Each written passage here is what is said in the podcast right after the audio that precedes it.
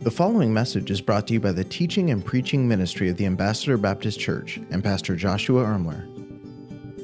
Well, good morning, church family, and welcome to our Mental Health Sunday. And I, I, we, we had planned this months and months ago, but it isn't amazing sometimes how the Lord in His sovereignty just allows certain services to fall during certain times within kind of what's going on in our culture and what's going on in our society. And so we're going to spend some time really drilling down on this subject, and we're going to talk about what does the Bible have to say about mental health. And uh, for some people, whether it's emotional instability, mental kind of uh, situations that they're going through, we want to talk about what does the Bible have to say on these particular issues. Uh, let me just say thank you so much for being here with us today. Uh, we realize there are several folks that uh, are not with us here this morning just due to uh, just maybe some fear or anxiety they might have regarding what's going on in our society, but thank you for being a part. And I want you to know that we're going to keep you posted as a church family uh, through the coming weeks on how we're going to navigate this over the upcoming few months. All right. So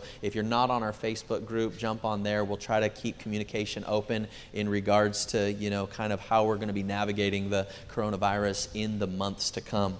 Well, today we have the privilege of having with us Dr. Robert Bax. Uh, Dr. Bax is a pastor in Australia. In fact, he flew all the way out from Australia to be with us. And I feel bad. He found out last night that uh, when he flies back, they just made a mandate that anybody who's flying uh, from America to Australia have to quarantine themselves for two weeks. So, because he's with us here today, he's literally going to have to go into quarantine because it's just a policy for anybody coming into the country. So, thank you so much for willing to sacrifice to be with us and things along those lines. He's not getting quarantined because he's sick. He's fine, all right, so no worries there. Uh, but that's just a policy they're, they're, setting in motion for them as they uh, travel. Uh, Dr. Bax has written uh, two books books. In fact, he's writing a third book right now on the subject of mental health. Um, and a lot of it has to do with his own personal story and his wife's struggle with mental illness. And so he might talk a little bit about that here even this morning. But I wanted to ask, I asked him to come and really speak on this subject because it's something that's becoming more and more pervasive in the world in which we live. And it's one of those things, unfortunately, that people just kind of sweep under the carpet and we don't talk about it, we don't address it. And so as the church, church, I think it's only appropriate that we would take the time really to talk about some of these things in regards to mental health. And so Dr. Bax has been the pastor of the Lighthouse Baptist Church for the last uh, 23 years. Uh, he's an author, written several books. In fact, before he was a pastor, he was an attorney, uh, a lawyer, and uh, did that before getting into full time ministry. He has five kids, nine grandkids. Uh, he's been married for 36 years, and uh, just so excited to have him with us to preach, to speak, and so we're looking forward to having him. So, Dr. Bax, would you come at this time? We're thankful that you were willing to make the trip. Looking forward to what you have. He has some books in the back. Uh, in fact, if you're a first time guest with us, we want to give you that as our gift here today, and we're looking forward to what the Lord has from us for His Word. Thank you so much for being with us. Fish pump. Yeah, there we go. There we go. All right. well, good morning, everyone. I'm glad uh, to be able to be here with you today and. Uh, he, he, Pastor mentioned I'm uh, writing my third book on mental health. I will actually get a chance to complete it now when I go home. because I'm quarantined for 14 days and isolated. So, and everyone in the office said, Do not come in, do not come in. And I said, Okay, that's fine. I'll quarantine myself. This is a great time to have a holiday or a vacation. This is fantastic. But uh, thank you uh, for having me here. And uh, let me begin also by saying thank you for allowing your pastor to come to our church last year and uh, he was such a blessing to all of our, our church family. We held a, uh, an internal church conference. It was the first time he really did it.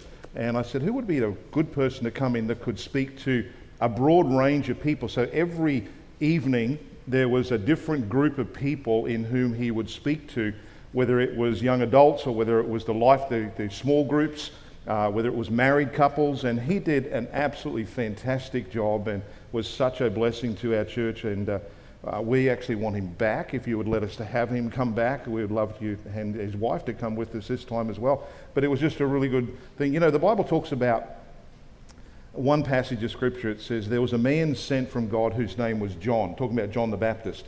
And I really think uh, your church ought to just recognize there was a man sent from God whose name was Josh Ermler. And God's used him greatly and is continuing to do so. I'm not sure if you're aware of it as a church, but your pastor has got good national recognition and is used in many places around your, your nation and internationally now as well. And that is because of you. That's because of you. You give him credibility to be able to do what he does. And so, thank you, church, for sticking behind your pastor, being a great example of a, of a, thriving, of a thriving church growing in this area. And uh, appreciate all that. Hunter, worship, on top worship, dude. Uh, I, I, just chuckled at his little tagline on, on, your, uh, on your email you sent me. Most people put worship leader or worship pastor, and Hunter puts worship dude. And I just thought that's fantastic. I just loved it. He reminds me of one of those turtles off Finding Nemo. And um, he's just, uh, I just love him, appreciate his, uh, his just every time I communicate with him, just, just happy and just a, a great example of someone who just wants to lead people in worshiping an awesome God and uh, appreciate that. So thank you. Thank you. Well, my topic today is uh, dealing with an unquiet mind, and I will see if this is going to flick up there. There it is. It's ready to click on from there. Have you ever laid in bed and uh, all through the house, not a creature was stirring, not even a mouse, and as you laid there, it was noisy. But it wasn't noisy in the house, it was noisy in your mind and it was, an, it was an unrest from there. Your mind was racing, negative thoughts, worry, anxiety. Where am I going to get the next toilet roll from? Uh, all those things that sort of what's going to happen now, and fear just sort of grips you, and you and you cannot sleep. Pastor asked me, "How did I sleep last night?" And I said, "You know, I normally don't sleep great." Uh, and uh, I said, "But to come into Fresno must be something here." I, I went to bed at 11 o'clock last night and woke up at 7 o'clock this morning and didn't even feel like I was, it just sort of went like that. It was a fantastic sleep. So thank you, Fresno. It was fantastic. I loved it. But this is what I, I want to talk to you about an unquiet mind. Let me show you this verse of scripture here out of Psalm 42, sort of like a launching pad to where I want to give an example of, an, of uh, a Bible example of mental health issues. But I want you to notice what it says. Why art thou, what's it say? Cast down. Cast down, O my soul. And this is David talking to his own soul. I never really kind of cottoned on to that until you realise, hang on, he's actually talking to himself here. And why art thou, what's that word there? Disquieted. Disquieted. Why are you noisy? Why are you not quiet within me? And then I love his answer. He answers himself Hope thou in God. There is your answer. For, notice this, future tense, for I shall yet praise him. I'm not doing it right now, but I have a hope that I'm going to come through this, talking about the person who I'm going to thank and I'm going to praise, who is the health. He's the health of my countenance, of what I, what I am and what I look like and how I'm feeling. And I want to remind you who else He is. He's my God. And so, from someone who's sort of questioning, why am I feeling this way? And I'm talking about mental health. That's what I'm dealing with mental illness and covering these things. And the reason I talk about this is because it's very personal to, to me uh, and my wife. My wife has traveled and journeyed with mental health now for 28 years of her, her life, and it's been a, a battle and a struggle during that times, and neither of us understood any of those issues. We had about eight years of, of incredible marriage, uh, three little children, and then boom, and our life was turned upside down, and uh, we've traveled through that. And so we have now started to try to say, what can we do to help others who travel this journey or have relatives or people in their life from these issues. And what we do understand is this that our minds and our bodies are absolutely connected. Jesus knew that. In fact, a third of Jesus' ministry, if you notice this, Jesus would go about all Galilee and he would, do, he would teach in, the, in the synagogue. He'd educate people, he'd educate them. He would preach the gospel of the kingdom, he would evangelize people. That was his ministry and he would healing, he was healing all manner of sickness and all manner of disease among the people. A third of Jesus' ministry was healthcare. And when you think about this, I would, I would be fairly sure, I'm pretty safe to assume, all manner of sickness and all manner of disease would include mental illness. Not just talking of physical things, but also mental issues from there. So I want to talk about this idea of mental health and thinking about what it actually involves. And as you saw the great little video clip before, we're talking bipolar, we're talking depression, borderline personality disorder, uh, anxiety disorders, whether it's GAD, general anxiety disorder, whether it's panic attacks, whether it's OCD, PTSD, uh, anorexia, bulimia, all those different things that can come up and are classified as mental health issues. Now, what we do know about mental health is this there is a lot of things that brain science is not an exact science. We don't know an enormous amount of things, but there is enough that we do know about mental illness that can give us some good groundwork on this. Because when you come to a mental illness issue, there is no scientific test. You cannot go down to the doctor and take a blood test, a urine test, or an x ray or something and say, Boy, here you go. Here I am. I've now got schizophrenia, or I've got borderline personality disorder, or I've got bipolar disorder, uh, simply because your blood work shows that. It doesn't. It's all symptomatic diagnosis. And when you come to symptomatic diagnosis, they simply look at thousands and thousands and thousands of cases and they say they all have the same symptoms, hence, we have now diagnosed them this. And can there be wrong diagnosis? Of course, there can be. But here is generally what you look at you look at people who are mentally unwell as opposed to people who are mentally healthy. And they range in all different symptoms. You have people that are, are distressed, uh, uh, poor coping skills, hopelessness, disconnected from others, angry outbursts, sleeping too much or too little, excessive anxiety and worry, pervasive sadness, withdrawal. That's all on this left hand side. Mentally unwell, distressed, disconnected, disturbed, discouraged.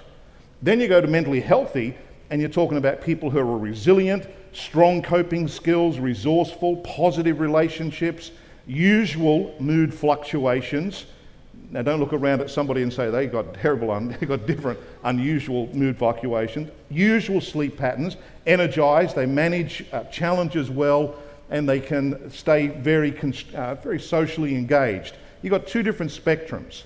And ge- generally, people will travel sometimes along that spectrum, and some go way over to one side, and hence they become mentally unwell. And they carry that, that's the symptoms from there. So there is an awful lot that, as I said, we don't know about mental illness, but there's an awful lot that we do know about mental illness. And some of the stats you saw before are very common in your country and in ours that there is one in five Americans that will suffer a mental health condition this year. We're talking 20% of your nation will suffer with a mental health condition, diagnosed mental health condition this year. 20%. Well, you're looking at every person, every person in your nation, one in, one in two, 50% of your nation, somewhere in their lifetime will suffer a mental health condition, from mild to major mental health issues from there. And so there are some things we do know about this. The youth statistics that you saw uh, are alarming. Uh, they are definitely there. And I do believe, and so does my wife, that there is an answer. And I do believe the fact that you put a sign up that says church, there is an answer. People come here looking for answers on every issue of life, just as Jesus would educate, evangelize, and he's also helped people in their, in their physical lives and mental lives. We ought to be able to do those things. The alarming statistic that comes up is always this one, and I've circled it there. You won't be able to read it from where you are potentially, but this is uh, 2017 statistics. They haven't changed, they continue to be the same thing the leading cause of death, the leading cause of death from people aged 10 to 34, outside of unintentional injury, which could be a car accident or some of those things, but the leading cause of death is suicide. There are more suicides in your country than there are homicides. Now, that ought to be a shocking statistic. And as, the, as, the, as they say, 90% of those suicides are attributed to a person who has a mental illness. And the difficulty with living with a mental illness is what you call the dreaded stigma. Nobody wants to talk about it. You don't go up to a, for a job employment and an interview and say, oh, by the way, I suffer with depression. You immediately know I've lost the job op- opportunity here. And you don't want to do that. Uh, Prince Harry, uh, I'm not sure if he's still called Prince anymore, but anyway, he's, Uh, he said this mental health is a sensitive subject amongst a lot of people, but it doesn't need to be. We need to talk about it more and get rid of the dreaded stigma. Because whether we like it or not, there is a stigma attached with a person who says, I'm suffering with a mental illness. And here is what happens it's often more so in Christianity. Here is why. Because Christians will immediately jump to some conclusions, and because of some bad teaching, I believe, uh, it is often demonized. Now, were there mental issues in the scriptures that, that spoke about demons? Absolutely. But were there mental is- issues in the Bible that didn't have demonic issues? Absolutely. We write about that in our book and make sure people understand the difference between these two. People deny it, they doubt it, when it really just needs to be discussed and, and spoken about, and uh, people can understand this. And so, my wife and I, here's a picture of my wife. We're at Mental Health Week in Australia, and they talk about the elephant in the room that somebody needs to make sure we talk about the gigantic elephant in the room, which is called mental health and mental illness. Right now, if there was a big elephant sitting on that second row and everyone could see it, but nobody's game enough to say, uh, Pastor, there's an elephant sitting there. You know, we're not going to talk about this thing. That's almost like mental illness sitting there. And people know it exists, but we just don't want to talk about it because sometimes when we get to these things, we, we, we struggle with how do I deal with it? How do I handle this? And, and my wife and I really think that we need to be a voice, and, and many others, to break the silence on the topic and help remove some of the stigma. Because as a Christian, you can often feel bad and even obligated to hide the fact that you have a mental illness. You're depressed and you're born again. You have anxiety and panic attacks, and you're a believer in Christ and a follower of Jesus. And all of a sudden you think, I can't tell people this. It makes God look bad. I'm a Christian. And we feel this sort of shame from there. In 1993, uh, my wife, it's us on the left hand corner, and then on the right, I'm twice the man she married uh, now. And anyway, um, so I was standing on the bathroom scales at home and I was sucking my stomach in like this, looking down, and Jenny said, Robert, that's not going to help. and I said, Yes, it is. It's the only way I can see the numbers. So a... But anyway, this was our story. 1993, I came home from work one day and I was doing legal work and work doing ministry. And I came home and um, I could just sense there wasn't something right with Jenny. She was, she had this look on her face that just didn't seem right. Something was odd, and she looked at me and had this, and then she just turned and she probably ran from here to that wall and just ran and threw herself into the, the well, I think you call it sheetrock, we call it gyprock, and just put a massive hole in the wall and slumped to the ground and just bawling her eyes out. And we had no idea what had happened, and we're thinking, what, what has taken place here? Uh, what, what is wrong? Is there something wrong with her? And then she'd hit these massive lows where she would get very, very depressed, lose her appetite. She, she weighed in around about 80 pounds. I mean, she just got really, really uh, just withdrawn. She would suffer a brain fog. She would have suicidal thoughts would plague her. And she said the pit was just so deep, so deep in those moments. We, I took her to a doctor, obviously, and we went there, and the first doctor we saw said, Robert, he said, Your wife has got a mental illness. You need to take her to the psychiatric ward and just leave her there and let them treat her. And that wasn't going to be an option for us. We thought, hang on, I'm not going to just leave and dump her up in some psych ward or mental health place. And the facilities back in 1993 in Australia weren't great. And uh, we were thinking, well, what do we do? So some people would diagnose her, and bless their heart, I mean, they'd do the best job they would. And they were backyard doctors, friends and family, and, and they would say, well, it's just all in your head. Well, it was. They just didn't figure out what was taking place from there. And then she would swing from these massive lows to massive highs.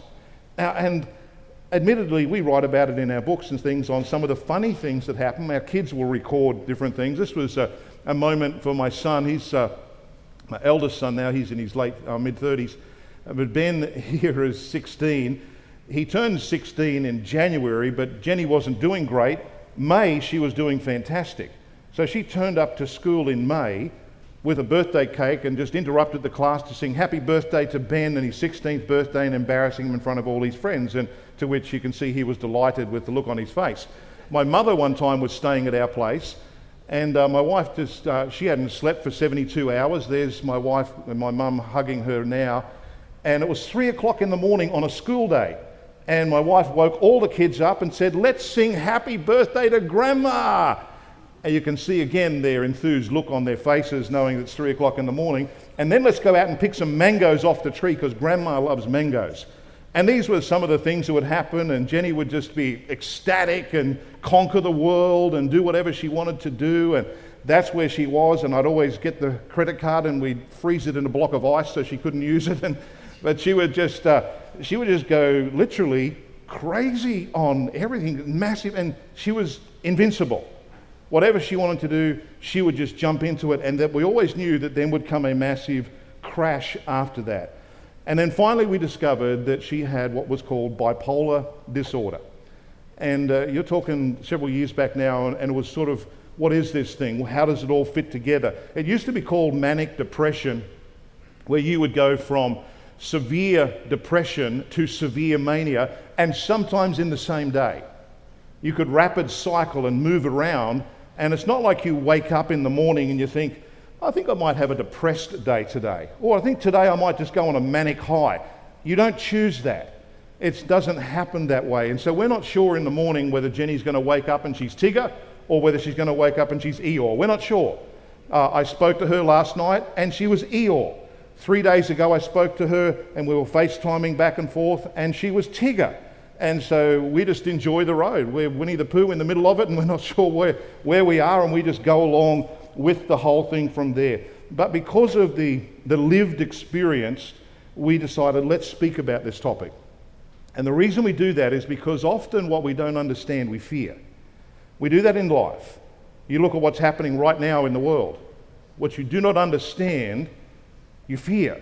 You see a person that maybe have some sort of physical uh, disability or impairment, and they act a little bit different, and because we do not understand that, we fear that. And so the same thing with mental health issues from there. And so my pursuit became a quest. We need to understand this. If we are living with this, we need to understand it and work through it. So we started to write some books on this. The first book we wrote was called Poles Apart, uh, which is this one here A Christian Couple Gives Bipolar a Voice. And I had a lady in our church who was an artist who suffered with depression. And I took a, took a photo of Jenny and I said, Could you do a portrait of her? And she said, I'm not really great at portraits, but she did the best she could. And oh, I said it was fantastic. But she came to the mouth part and she said, Rob, I can't really, I can't do the mouth. And I said, It's perfect. It's perfect. And Jenny and I said, That's exactly what it is. Because often people who have a mental illness can't speak about it. So let's just, we call her the woman with no mouth.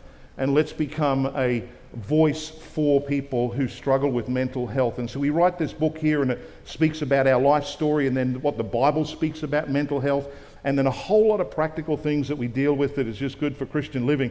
And the other book we put together, it's a book called Panic Attacks on what to do when panic attacks. And it deals with anxiety, deals with fears, uh, how to handle these different issues, and how to cast your care and your anxieties and overcome it. I'm currently writing the book now on battling and beating the blues, which, thanks to coronavirus, I'll be quarantined and we'll get a chance to finish the book as uh, we work through these things. But today, uh, I wanted to focus not so much on anxiety and these other topics, but I wanted to focus on this topic of depression because it is the more prevalent mental illness in your country and, uh, and in mine from there. Now, remember the text that we started off with where it said, uh, says, Why art thou cast down? O my soul. Uh, Eugene Peterson, in his The Message, he uh, paraphrased it this way, and I love the paraphrase Why are you down in the dumps, dear soul? Why are you crying the blues? And you sort of think, I've been there. I've been in those moments where I've been down in the dumps, where I've been in a situation where I feel like I'm, I, I just can't pull myself out of this from here. And I want to remind you that depression is more than just mere discouragement, because how many ever get discouraged? I think every person here would get discouraged. Depression is more than that, it's a prolonged period of time of sadness, emotional intensity, a state of can include discouragement, dejection, apathy for a prolonged period, but there is one word that sort of really is, uh, prevails across the whole issue with depression, and it's this word here hopelessness. When a person is going through depression, they feel hopeless and they feel like there is no hope in these areas. And that's why it's difficult to turn around to a depressed person and say, You just need to have more faith in God. Because here is the reason why it's difficult to say that and act that out. Because faith requires hope. Faith is the substance of things hoped for.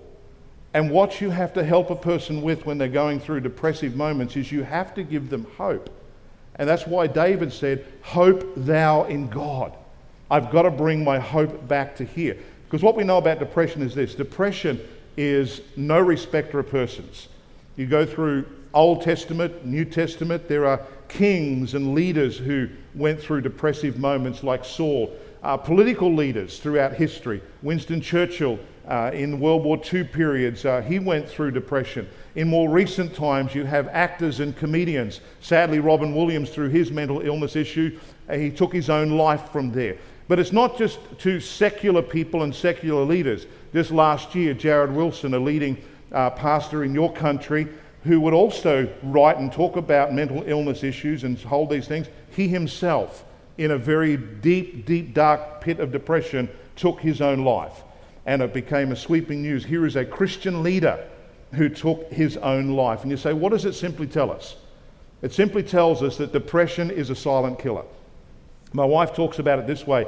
She said, You'll just wake up in the morning and you, you just cannot get away from this. It's a pervading experience. You're at lunch with your friends and it's nagging at you. You're at your kids' sports games and you have this constant feeling of despair. It's a morbid, spirit of darkness, as how she describes it. She said it just washes away, and I've seen this, washes away your personality, where you're just numb. In one of the moments where Jenny was extremely low, uh, she's had shock treatment at different times, and we write about the fours and what happened with that and the, the difficult issues with ECT. But one moment where she was extremely low, she wouldn't even want children to be around her, wouldn't want me to be around her, wouldn't want to be touched by anyone. And he would actually, I remember asking her one time, do you, do you love the kids? And she said, I don't think I love anyone. Because you're just so low. So low in these moments. Her mind gets tired from there. And, and sadly, what a lot of people do is they simply just try to bomb themselves out. Just go get another pill. And uh, maybe medicine will, will cure me. Medicine has its place and it has a good place to help in different areas, but it's not going to be the cure. It's going to be a help that we can use in different moments from there. What we really need, in, especially when anxiety kicks in, uh, but also depression, what we really need is a good word. I love this passage here. It said, Heaviness in the heart of man maketh it stoop. You just feel like, you ever stooped over and feel like, it feels like it's happening inside because there's this this, this depression, this anxiety pulling me down. But the answer is a good word. We've got to give people a good word. A good word maketh it glad because anxiety and depression are often twins. You know, you, you get anxiety, then you get depressed because you have anxiety, or you have depression and then you end up getting anxiety because you're anxious about depression. And they're often couplets and working together. But I, I, remember times I would sit on the end of my bed, pick up my guitar, and our bed, and Jenny would be in a depressed state, and I'd just sing words of hope to her from some great, some great songs and just sing them to her. And I haven't got the greatest voice, but I, she knew it was coming from my heart, and would just sort of be a good word to bring around to her from there. Now, I want to just speak on depression here for a moment. Depression can often have two different sources an outward source and an inward source. The outward source is what you would probably call circumstantial depression. And a lot of the work with a person who's going through circumstantial depression is going to be called CBT, cognitive behavioral therapy, working through your cognition, working through your thoughts, working through the things that you have been fearful about and getting depressed about. And generally, it's loss based or change based. There's been a change in my circumstances. I've lost this, this partner, or this job, or this issue. And it spiraled you into a, from a discouraged moment into a continual state of apathy from there. Inward is a little bit different because we're dealing with clinical chemical issues, which you really cannot often find a source. There's no circumstance that sort of triggered this. There may be some things, but generally not. And we often will talk about imbalances in people's, in people's uh, brain chemistry from there. Uh, and it's sort of like this if you've ever seen a, an algae infected pool, how do you get that pool back to be clean and clear water again? There's an imbalance in that pool of chemicals. So, what you do is you shock it with chemicals and it brings it back where it's now clear again. Well, similarly, when you have issues affecting your brain chemistry and wiring, which much of it is how the electricity flows through your body, you have serotonin levels, dopamine levels, if different issues that can get out of whack. And sometimes they need a bit of a shock to sort of help bring those things back into order. There are examples of what happens in the brain. We're not sure exactly, but I was traveling with a, a gentleman who was a, a doctor who works with PET scans, and he put me onto this. He said, I want you to check up some of these PET scans of what a depressed brain looks like. Look at the blood flow as opposed to the person when they're not depressed. There are definitely things, it's like you've got a kink in the hose and things that they're not flowing through, or there's been a disconnect in some of the wiring and the, the wire is a bit loose and it's just not flowing correctly. So we can chemically supply some things to help that refire again and reset it. That's what ECT does, electric uh, convulsive therapy. It's like a reset button on your phone or on your computer to boom, kick you back in and get things firing again and working through that. Now, here's what some people will argue back. They'll say, but should you really do that? Shouldn't you just pray about these things? Well, let me ask you this question that your body is not producing insulin naturally to break down sugars, and you think nothing of it to go chemically supply something to your body that it's not supplying itself, so you don't get diabetes. Or you are under hypertension and uh, you're, it's not, if it's not regulated properly, your blood pressure is too high, you're endangering your heart, and we think nothing of it to chemically supply to our body that which we need to help our hypertension. Yet when we come to something not working correct in the brain, we tell a person, well, you just need to pray about this. See, see, when you can see a person with a broken arm, you think, oh, you've got a broken arm, you've got a cast on it. But how do you talk about a person who has a broken mind? You can't see that. You can't, you can't examine the brain when a person's alive. You can't cut it open and go through it like you can with other organs. It just doesn't happen that way. And people say, well, aren't you, don't you just have enough, enough faith or to work through this? And, and I always say, you just remember God made the hands who made the medicine. And there are some benefits to this, and it may help someone look a little bit clearer. But, but in either case, you end up with a unquiet mind. So I want to take you now quickly to an example in the scriptures of a person who I believe had an unquiet mind. An incident in his moment where he would be classified in one of those 20% of people in a nation that was going through an episode in a year. His name is Elijah. Elijah the prophet in 1 Kings chapter 19 is a man who's come out of a massive spiritual high. He's had three years of extreme highs and battles that he's winning and God vindicates him after the three years and sends rain there on Mount Carmel. And we witness this bloke doing amazing, incredible things. And then he has a big crash into a deep depression and goes into what I call the unquiet mind state. So I want to take you to three things that we can recognize here. The first thing we've got to do is recognize triggers. Now, did Elijah have chemical depression, clinical depression, or circumstantial? I don't really know whether it was a chemical issue as much as it was circumstantial. My way of thinking from examining him, probably more circumstantial. But either way, he needed cognitive issue, issues and treatment. He got suicidal depressed. I mean, the scripture says it this way Ahab told Jezebel all that Elijah had done, had killed all her prophets, and so she sends a messenger and threatens him. If I make not thy life as the life of one of them by tomorrow, other words, you're a dead man, Elijah. I'm going to kill you and wipe you out. Here is the great prophet. It's a little bit disturbing at times when you read this. This man who calls fire down from heaven. This man who's fed by ravens, you know, he doesn't get KFC, he gets Raven FC or whatever it is, and dropped into his lap. This man is just on fire for God. He gets this death threat after he's just wiped out all these prophets. And the Bible says he went for his life. Came to Beersheba, and that's a bit of a distance from where he was in Jezreel to Beersheba. Uh, it's a good bit of a hike. And he left his servant there. And then the next thing we see is this. But he himself went a day's journey and down into the wilderness, and he came and sat down under a juniper tree. And th- this is uh, a troublesome passage. And he requested for himself that he might die. And he simply said, It is enough. I cannot take any more.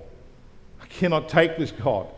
Take away my life, for I am not better than my fathers. He is fully immersed in a depressed state where he's now suicidal. And this is where he said, I cannot deal with this. I'm a, I can't take it. And maybe in our lives, it might be, I don't want to answer the phone. I, I, I can't open an envelope.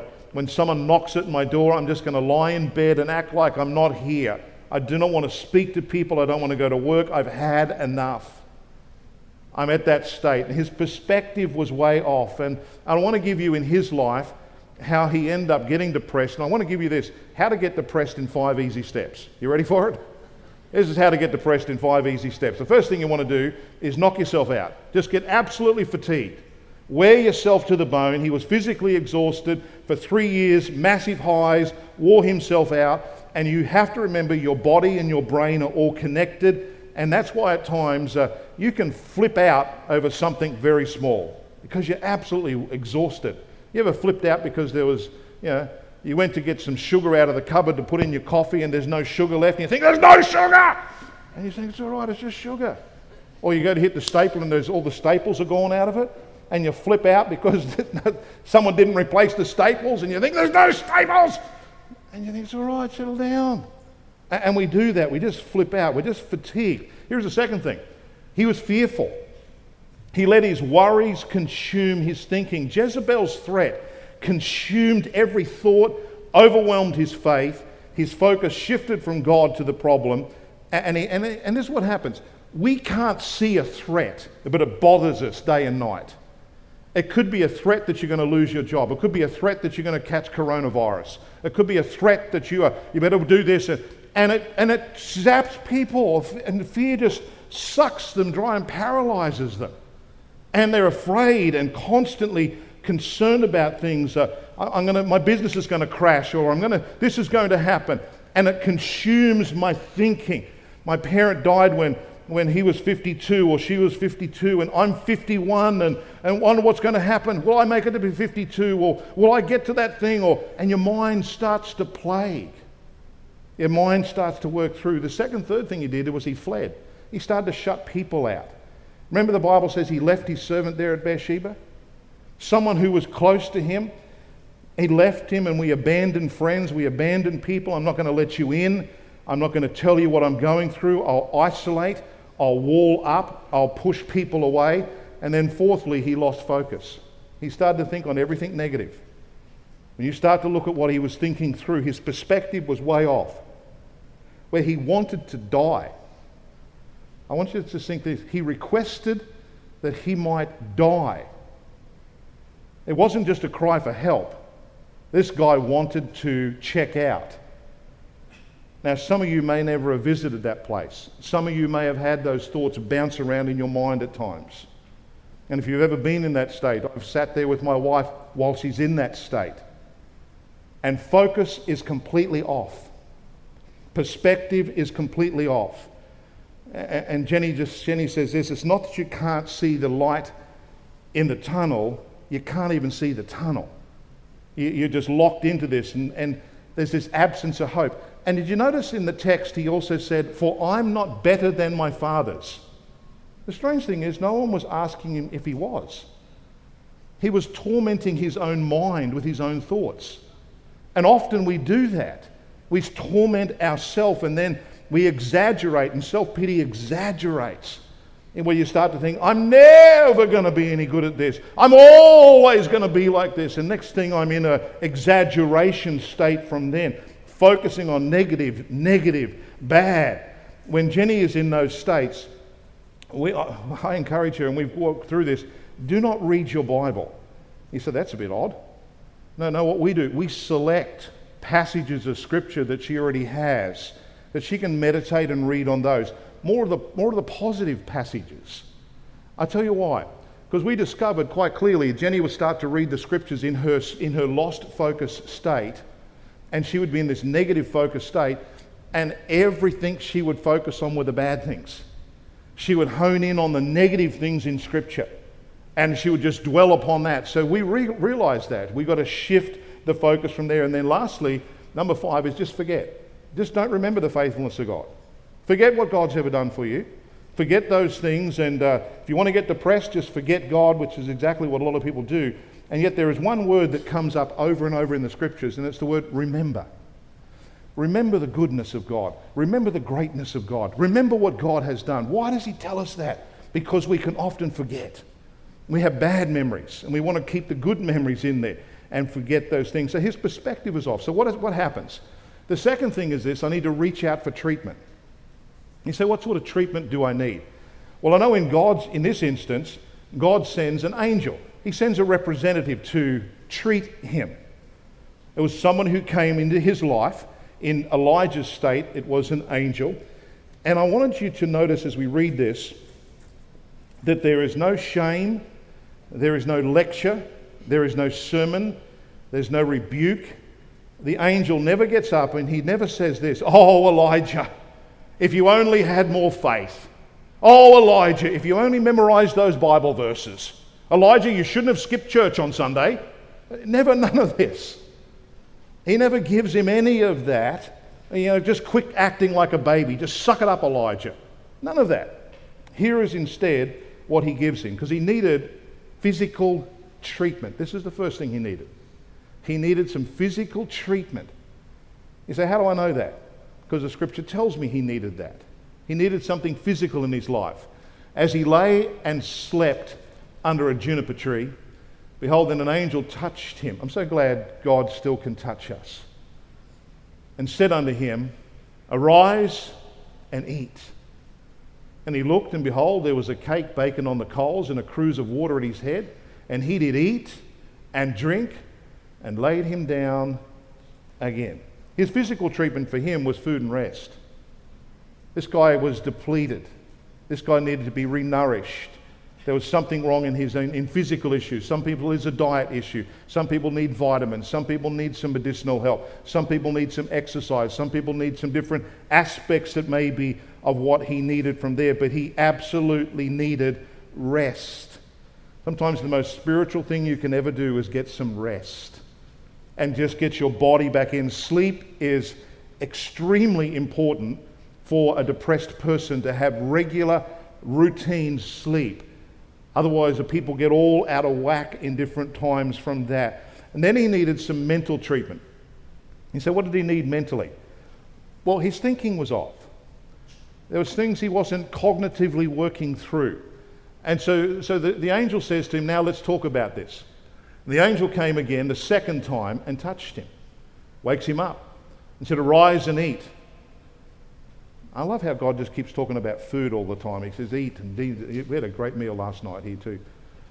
Because, and here's what he said here, here's why because the journey is too great for thee. You need to be told something here, Elijah. And sometimes your mental treatment might be some counseling, it might be some therapy, it might be someone who just needs to speak with you Calm yourself down. You, you've got to think through this. Elijah, you're not thinking about this correctly. You need to pace yourself in the journey. When I was in high school, uh, I was a sprinter, believe it or not, and, and I was able to sprint the 100 meter dash and do that pretty good, and the 200 meters, and I would do it well. And one day I decided to enter the 5,000 meter cross country. And I entered the 5,000 meter cross country with the mind of a sprinter. And so as the gun goes off, I took off. And I was, I was miles ahead of these people for a short period of time. And I'm thinking, looking back, thinking, look at all these losers way back there. And then all of a sudden, something happened to my legs. And then my heart was sort of, what, what on earth's going on here? And my legs are sort of jellied as we hit the one kilometre mark. And next thing I'm noticing, I'm slowing down and people are passing me in this jog technique. And I thought, what's happening? Well, needless to say, paramedic, I needed help and I had to get off the track. And the coach said, Robert, what were you doing? You entered this race with the wrong mindset. And often what happens, we need someone to sit down with us and say, Your thinking's off. You need some mental treatment from here. You've been thinking through this wrong. And then lastly, he needed spiritual treatment. He needed some spiritual treatment. He needed to, to get some time with God.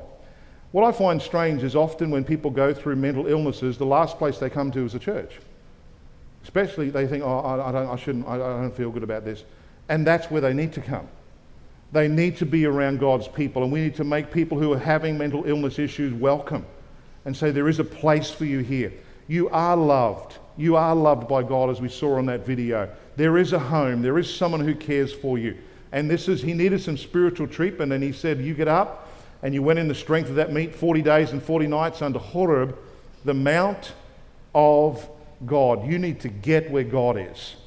And you need to go spend some time with God. For Jenny, as I mentioned to you, some songs were very helpful, some scriptures were very helpful. In our book, Poles Apart, we write a whole chapter in this, in this book here, and we talk about 16, 25 practical solutions of dealing with mental illness, 16 of which are available to any person, but nine are exclusive for the Christian.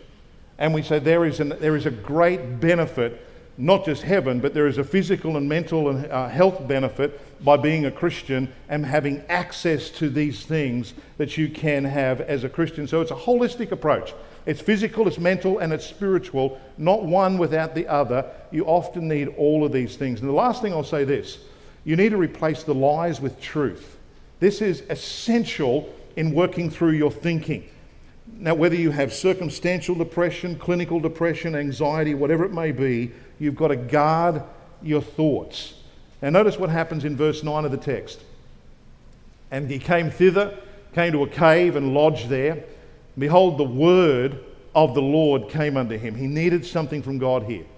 And simply said unto him, What doest thou here, Elijah? Now, God obviously knew where he was and what he was doing. But he said, What are you doing here, mate? What's going on? And at this point in time, God wants Elijah to voice his problem. He wanted him to verbalize what he was believing so he could point out to him the lies that he was believing. So when you are dealing with the person, well, I'd often say, Jen, what's happening right now? What are you thinking? I want her to verbalize what is actually going on in her mind. Recognizing your mind and your brain, I didn't talk about this this morning. Your mind and your brain are two different parts of you. Your brain is your physical organ, your mind is part of your soul, is part of your spiritual being, and that's often where we need to deal with. The brain needs some help, sometimes chemically, but the mind is the key part that we need to work through and talk about your mind and your heart from here. So I want you to notice what he does. Here is Elijah speaking, and I want you to answer this. He said, I've been very jealous for the Lord God of hosts. True or false? True. He then goes on and says this For the children of Israel have forsaken my covenant. True or false? If you know the scriptures, it's true. So everything he's believing right now is true. He then says this They've thrown down thy altars, God. I mean, they've just disrespected you, God. True or false? True. And then he says this, and they've slain thy prophets with the sword. I know of them. I know of some of them. They wanted to kill me even. True. And then he says this, and I, even I only, just want to emphasize this. It's just me. Just me, myself, and I, the three of us. We're all here together. I, even I only, am left, and they seek my life to take it away. True or false? Absolutely false. And you say, what was happening? He was taking on more responsibility and owning more responsibility than was actually his. No one cares for me. Everybody's depending on me. I'm all alone. Nobody understands me. And then God turns around and spends from verse 11 to 18 and corrects his thinking. and said, No, no, no, no, it's not true. And by the way, he verbalizes it again in verse 14. God said, No, no, no. I got 7,000 others who haven't bowed the knee. I got 7,000 others, and you're thinking wrong from here. This isn't the case. And don't believe the lies. You're not the only one. And truth will make you free. It will make you free in your mind. It will, it will give you a, a, a position where you can see this. And I often wonder whether what, what God would say to the lies that we often believe. What God may say to us at different times. You know what? Your, your, your marriage is never going to get better. Well, why? I thought God is the God of resurrection. He can improve things and make things. I, I, my, my child's never going to come back to God. Well, why? I thought God is the God of the prodigals. And, and sometimes we believe lies and just believe it, and we need to be said, no, that's not true. The truth is this. You need to believe the truth and grab hold of the truth, it will what will make you free and it will it will put you in that mindset that you need to be. My wife was told, you know what, you're just crazy, you're a nutcase, that's where you are, you're just going to be live like this the rest of your life. I was told uh, when I was 28, I was told, you know what you need to do? Your wife's just a nutcase, you've got three little kids, you need to divorce her, move on with life, go back to your law degree, go back to your law career, and just move on. Look, just you've got your whole life ahead of you, Robert. She's going to be like that the rest of her life. And it's going to get worse. Uh, imagine if I believed that lie. I, I mean, seriously, there are so many lies, and we've had to come up with the conclusion this that your illness is not your identity. Just because you have an illness, that's not who you are. It's just what you are going through. Your chemistry is not your character. Just because she doesn't have the same level of serotonin that I do doesn't mean that that's who she is. Her, her identity and her character is defined by who she is in Christ that she, she is a Christian, she is a born again believer, she has Christ as her Savior. That's who she is. Oh, yeah, she'll struggle with an illness called bipolar, but that's not who she is. She is a Christian, she's born again. That's her identity. She is a child of God. She's no longer a slave to fear. She is an absolute child of God. And by the way, we discovered that God sets up a whole new purpose. This is my wife speaking at a ladies' meeting. This is her with uh, another lady in our church who suffers with bipolar, who Jenny mentors and disciples and cares for her. And that lady had to quit her university degree because of her mental illness. Jenny got her back on track, worked with her, and there she is last year at her graduation, graduating as a teacher. That lady teaches in our Christian school now and is one of our first year graduates doing an amazing job. And Jenny just works with her. And, and look, she had an episode in the last school holidays. And she just comes over to our home. Jenny sits there and counsels with her and works with her up and going again. And we discovered we've got a whole new purpose here. This wasn't, this wasn't a detour, this is just part of the journey. We, we have nurses who come from hospital. Jenny gets called to come up to the support group meetings at the hospital. Can you please come up here? We've got another support group meeting. Your contribution is so valuable. You talk, I know we you have that God stuff, but it's just so valuable. And so we have found this is a whole new journey for her. And by the way, Elijah's purpose changed. Elijah went off from being the prophet himself to anointing prophets, to anointing kings, and a whole new journey for his life. See, whenever I would speak on mental illness, uh, the very first time I spoke on it, I had, uh, and I was just a passing comment in a sermon.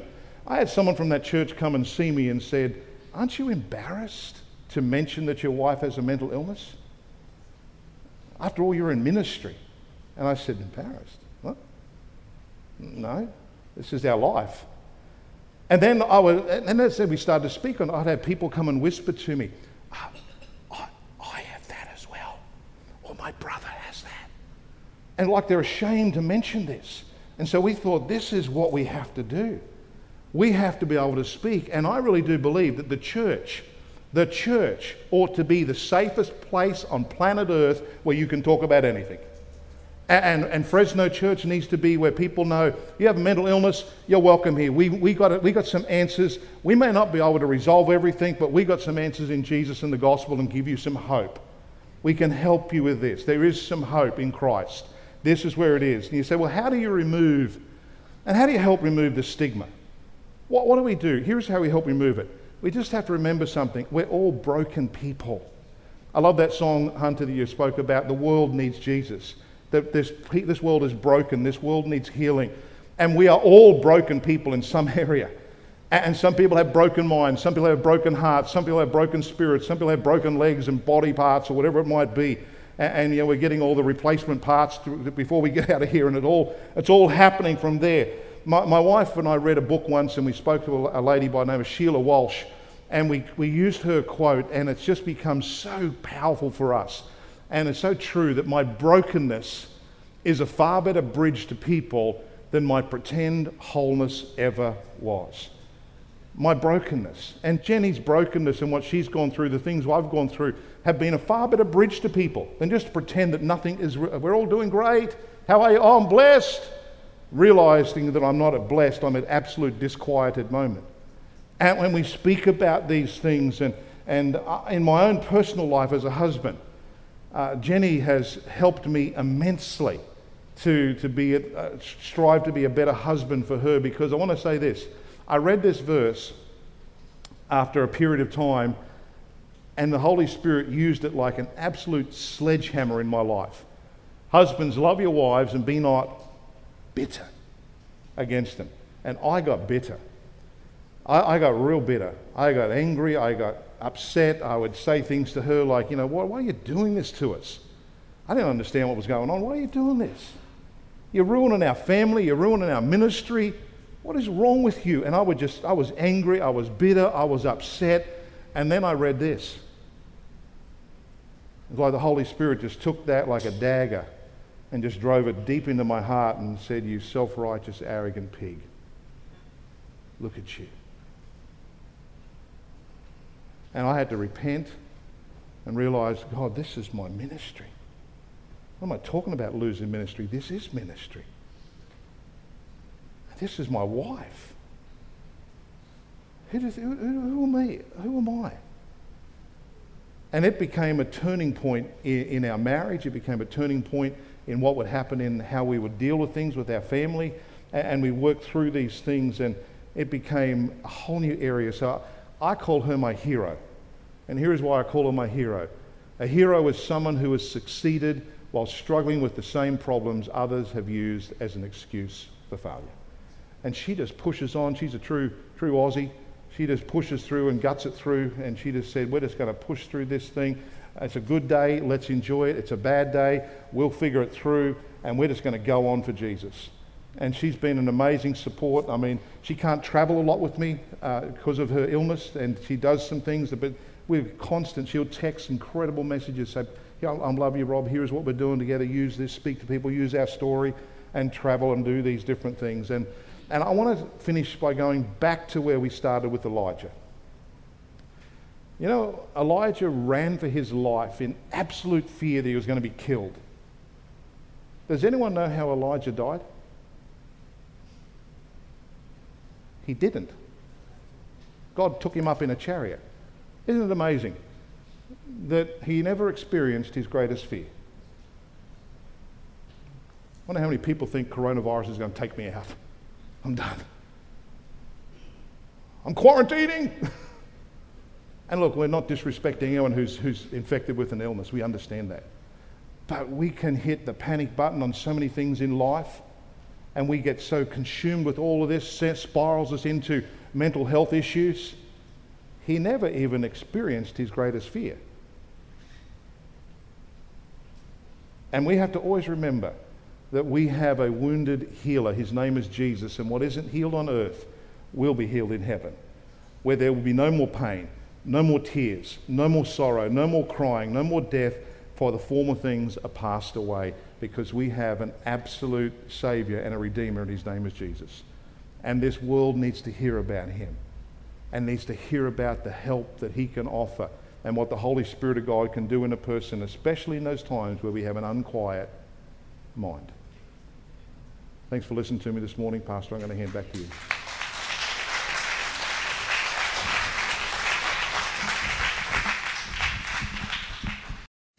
Thank you for listening to this message brought to you by the teaching and preaching ministry of the Ambassador Baptist Church. If this message was a blessing to you, please consider leaving us a review or sharing the message on social media. Thanks once again for tuning in.